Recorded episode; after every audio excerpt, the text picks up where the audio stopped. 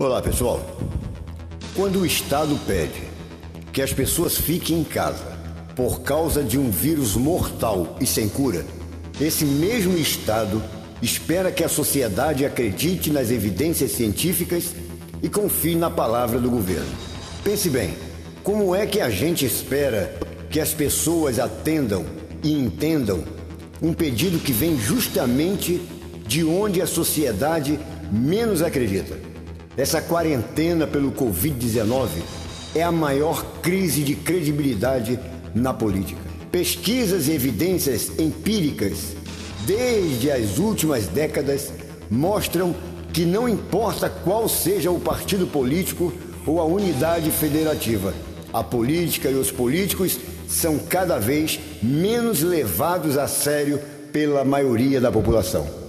E diferentemente da contaminação por coronavírus, essa curva de credibilidade sempre aponta para baixo. Piora a cada ano, a cada eleição, a cada promessa de campanha não cumprida, a cada aumento nas passagens, a cada aumento nos produtos da cesta básica, a cada caso abafado de corrupção não é um fenômeno brasileiro, nem exclusivo da América Latina. Embora o Brasil seja e continue a ser destaque internacional do descrédito político entre os países em desenvolvimento. Expressão que não passa de um eufemismo geopolítico para ilustrar países pobres, pouco industrializados e com instituições públicas frágeis. Agora esqueçamos as evidências as pesquisas e a sociologia por um minuto e faremos uma reflexão. Quando um governo e seus representantes esperam que a sociedade compreenda a gravidade da pandemia do Covid-19, muitas vezes esse mesmo governo sinaliza de várias maneiras que atua como Alice no País das Maravilhas governando para um novo mundo repleto de animais e objetos antropomórficos que falam e se comportam como seres humanos, mas que não são exatamente seres humanos.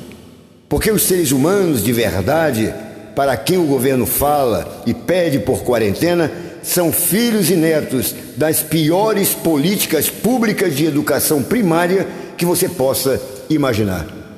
Quem está na rua também é quem não tem água em casa para lavar as mãos, porque no ano de 2020 nós temos semicondutores eletrônicos de 5 nanômetros, mas ainda estamos ajustando planilhas para saber se haverá orçamento disponível para levar água não potável às pessoas. Água não potável, disse, isso mesmo, água suja mesmo porque água potável ainda é uma utopia, uma surrealidade, um roteiro de ficção científica, até mesmo nas capitais mais ricas do Brasil. O saneamento básico, então, ainda parece uma grande piada.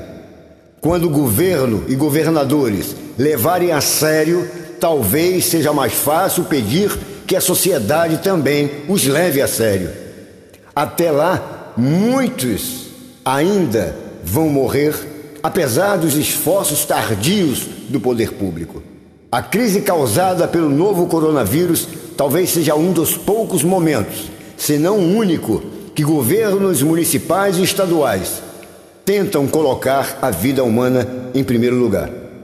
Infelizmente para nós, que não estamos no país das maravilhas, a maior vítima da Covid-19 seguirá sendo a ignorância. Esta sim não escolhe classe social, geografia ou partido. Levou décadas para ser criada, haverá outras décadas para ser desmontada, se é que será um dia. Um abraço, pessoal.